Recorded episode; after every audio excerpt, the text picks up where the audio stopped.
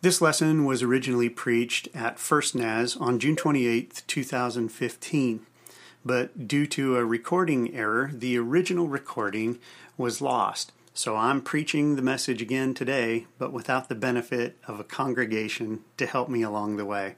I hope this message will be an encouragement to you in your faith. Every morning I wake up and think to myself, don't get dead today, Cliff actually, it's pretty high on my list of priorities. As it turns out, there are a lot of things that could get in the way of that. Turns out that there are a number of things in my home that I thought were only helpful, but in fact could be lethal. For instance, take a look at the screen. look at this can of Febreze. Everybody has Febreze in their house, right? It's been hot and really uncomfortable around here. This one has a snowflake on the can. Makes me feel better just looking at it. But if you turn it around and look at the warning label on the back, turns out that Febreze may be lethal. I am raising two boys, as you in my congregation know, and that means that there's a BB gun and this package of BBs that's pictured on the screen. It's a love story, really, right? A boy and his BB gun. Well, if you turn the package around and look at the warning on the back, it turns out that BBs may be lethal. How about the hands of everyone here who has a can of WD 40 in their house or in their garage, right? Laura uses it in our home. She keeps it in the laundry room because she uses it on stains on clothes. That's right, folks. You're not just getting a sermon today, it's helpful household hints as well. But if you turn it around, look on the back, there's a warning WD 40 may be lethal what if there were some things that could be lethal to your faith? What if a person could believe what the Bible teaches about Jesus and salvation, and yet there were still things that could separate them from God for eternity? If that were really the case, would you want to know it? In May, we started studying the New Testament book titled 1 Corinthians. We've made our way to chapter 6, so this week I've been studying it. It hasn't been easy, and for two reasons. The first is that it teaches some things that our nation does not want to hear and simply will not tolerate us saying any longer. The second is that it teaches something that Christians don't want to hear and might not tolerate. But whatever promises I've made to God in my life, and whatever promises I made to you all when I first became your pastor, one of the most important is that I promised to teach what the Bible says and what it means. With the help of God, I aim to do that today. Understand that as I do, you may be put in a place or two in which you have to choose between believing and living as an American or as a Christian. Those two things are not identical. This morning we'll read the first 11 verses of chapter 6. If you have Bibles or phones, turn to 1 Corinthians chapter 6. If not, you can follow along on the screen. I'll be reading from the New Living Translation of the Bible. Before we read, however, I need to warn you. This passage will challenge your American sense of justice. It might put you in a position where you'll have to decide whether you would rather act like an American or like a Christian the next time you're involved in a significant dispute. Because, as described in this text, those two things, again, are not identical. Hear the word of the Lord. If any of you has a dispute with another, do you dare to take it before the ungodly for judgment instead of before the Lord's people? Or do you not know that the Lord's people will judge the world? And if you are to judge the world, are you not competent to judge trivial cases?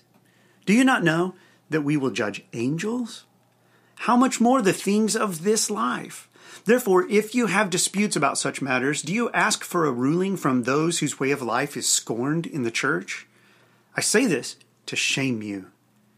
Is it possible that there's nobody among you wise enough to judge a dispute between believers? But instead, one brother takes another to court, and this in front of unbelievers? The very fact that you have lawsuits among you means you have been completely defeated already. Why not rather be wronged? Why not rather be cheated? Instead, you yourselves cheat and do wrong, and you do this to your brothers and sisters. Or do you not know that wrongdoers will not inherit the kingdom of God? Do not be deceived. Neither the sexually immoral, nor idolaters, nor adulterers, nor men who have sex with men, nor thieves, nor the greedy, nor drunkards, nor slanderers, nor swindlers will inherit the kingdom of God.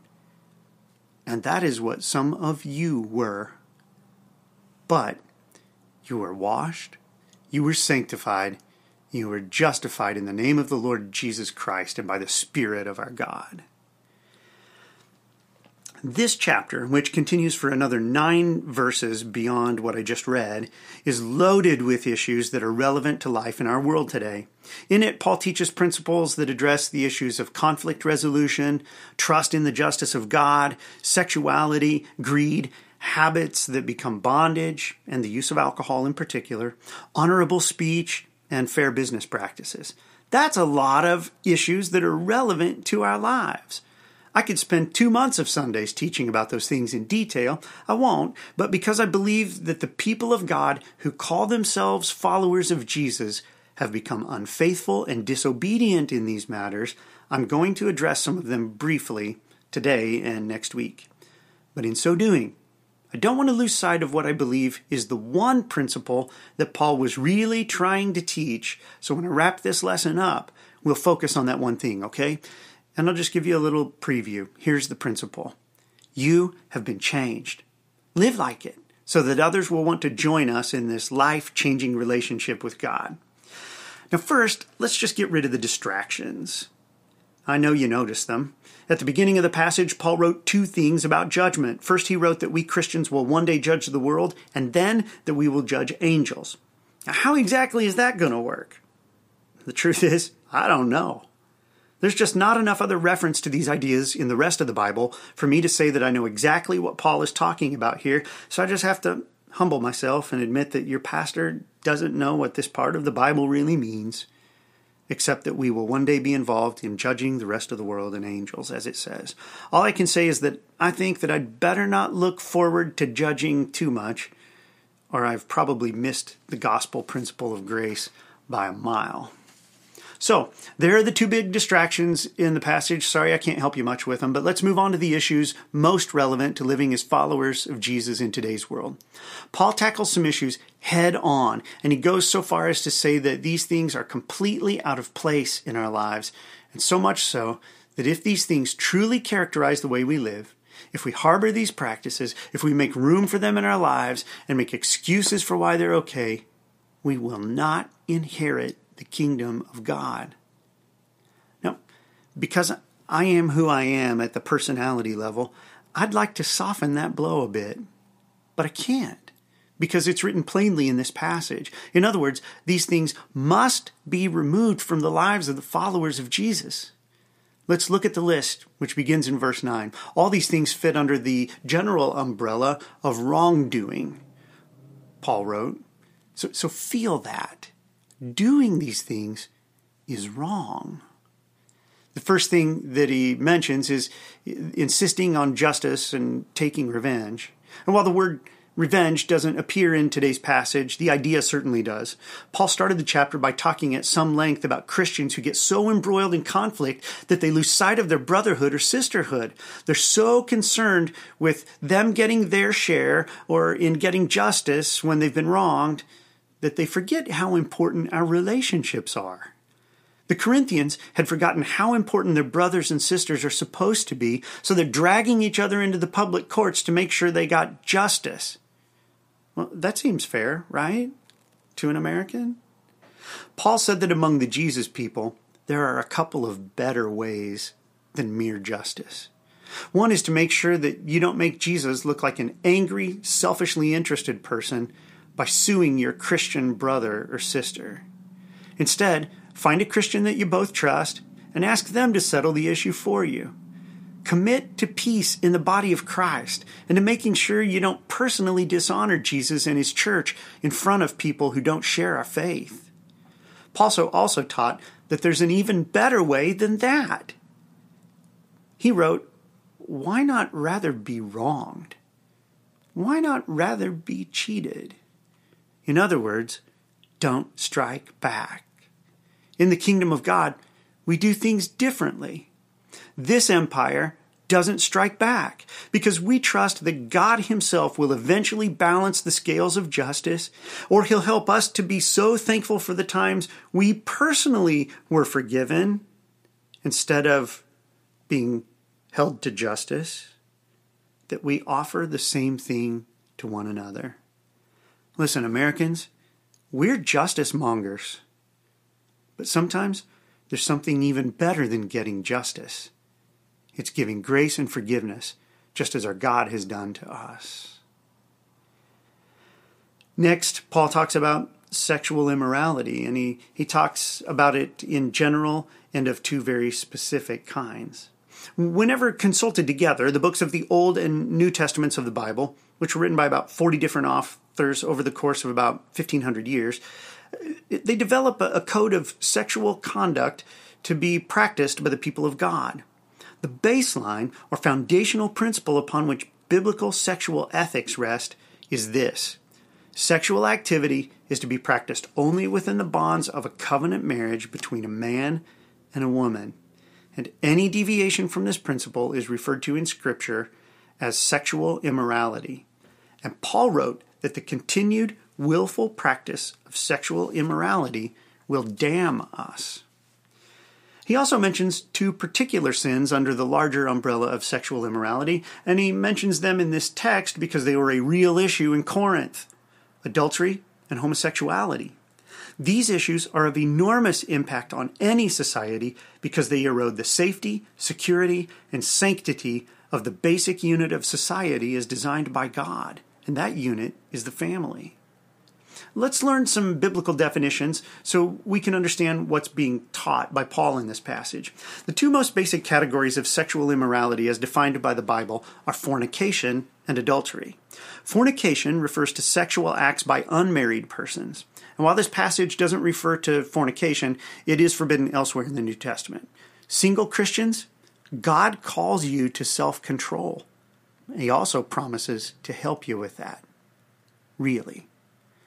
Adultery is a married person having sex with someone other than their spouse, and this passage clearly forbids it.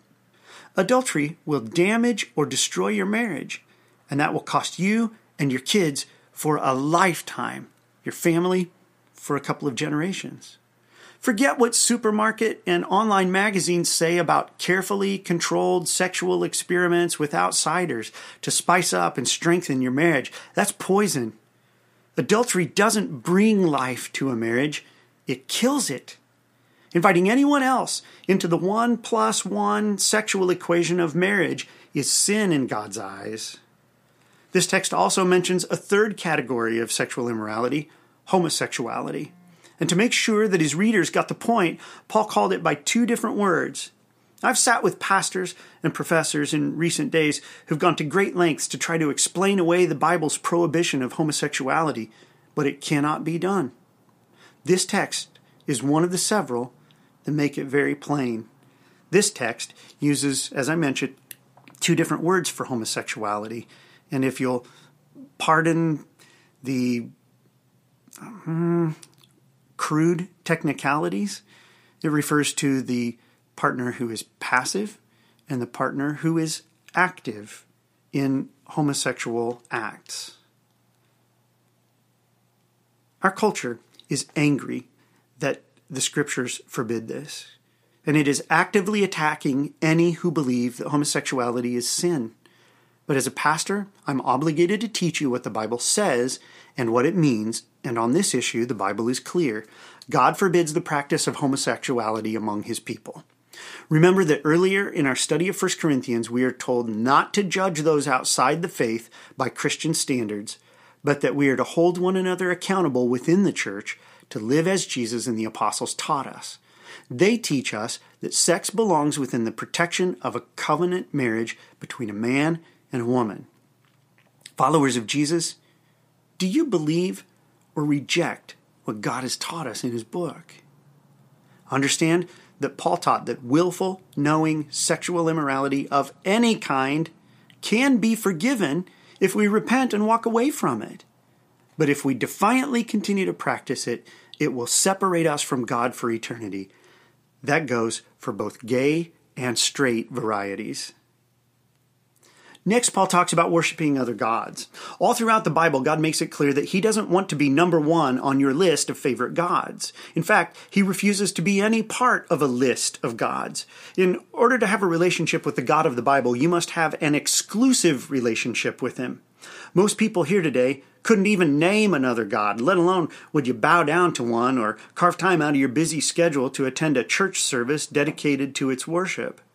Our culture is changing, though, and especially our youth and children will be presented with opportunities in the not too far distant future to bring another God on board, to make room for him or her in their lives. It will be presented to them as just being open minded or tolerant. It might be presented as just another name for our God. Christians, young and old, don't be fooled. Our God's name is Yahweh. And uh, because of the difference in Hebrew and English letters, you might pronounce it Jehovah, but He alone is God. His Son, Jesus Christ, is fully God as well. The Father and Son, pardon me, sent the Holy Spirit, also a person, to help us to live in complete dedication to our God. Paul told the Corinthians and us that worshiping other gods, it's called idolatry, will separate us from God forever. Next, Paul talks about dishonesty. Theft, greed, dishonest business practices, slander, they all kind of fit in the same category. He uses a number of different words to help us to understand that God's people must get rid of theft, greed, unfair business practices, and damaging the reputation of others by lying about them. That's what the word slander means. All these things have one thing in common dishonesty. Theft is fueled by greed, so is swindling others in business deals.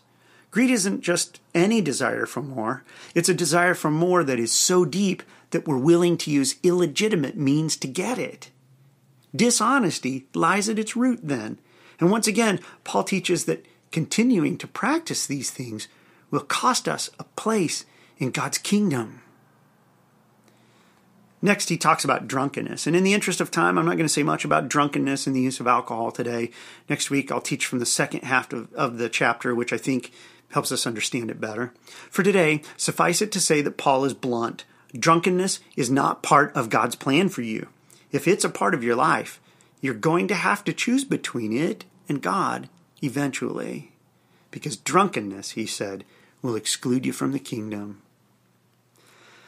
Before I conclude this lesson, however, it's important to note that Paul called his first readers to remember, when reading that big long list of sins and sinners, that it's a list of the things that they used to be.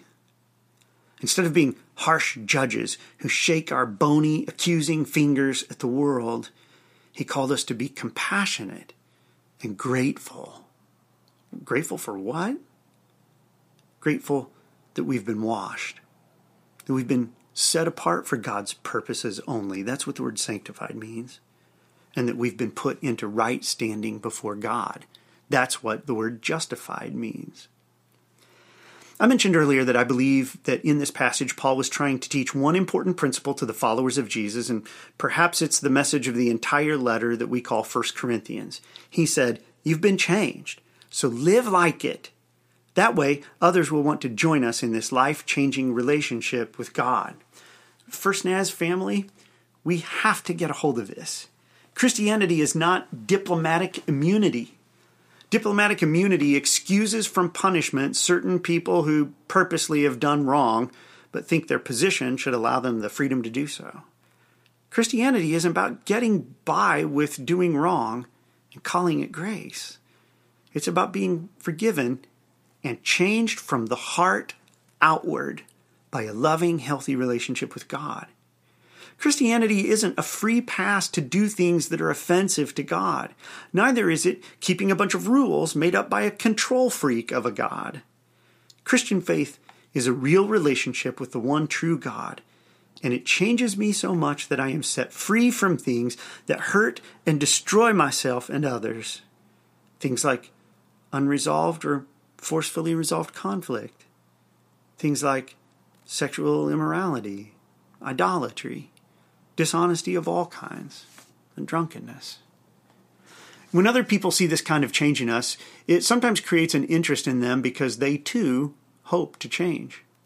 Sometimes that hope for change reveals to them a loneliness that their hearts have always known, a desire to come to know God for the first time in their lives, or for the real time in their lives.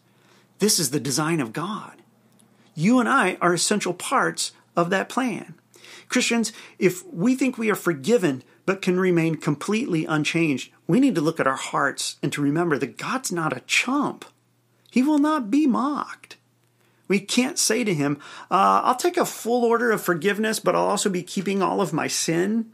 Now, leave me alone unless I want something, and I'll see you at death with my haha, I fooled you, and get out of jail free card. Yeah, God's not playing that. Let me ask you a couple of questions. Do you see something in your life that needs to change? Has the Holy Spirit pointed out something to you today? Do you sense a burning in your heart, a, a desire to have a, a healthy, holy relationship with God and to be a changed man or a changed woman? Psalm 37 4 says, Take delight in God, and He'll give you the desires of your heart. It means that God forgives and changes every person who genuinely desires forgiveness and change. Did you hear that? God forgives and changes every person who genuinely wants those things and he forgives and changes no one who doesn't want those things. You get the desires of your heart. If you want to be washed, if you want to be set apart for God's purposes only, if you want to be put into right standing with God, you need only to ask Him and He'll do it. He'll also leave you alone and leave you just as you are, if you'd prefer that. But God is a good God.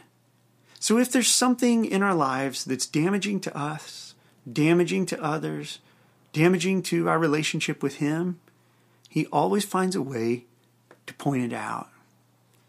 If you can tell that God's pointing out a need for change in you today, and you want to say yes to Him and to ask for His help in becoming the new person from the inside out, why don't you just have a conversation with Him about that? Ask Him to do it and his answer is always yes.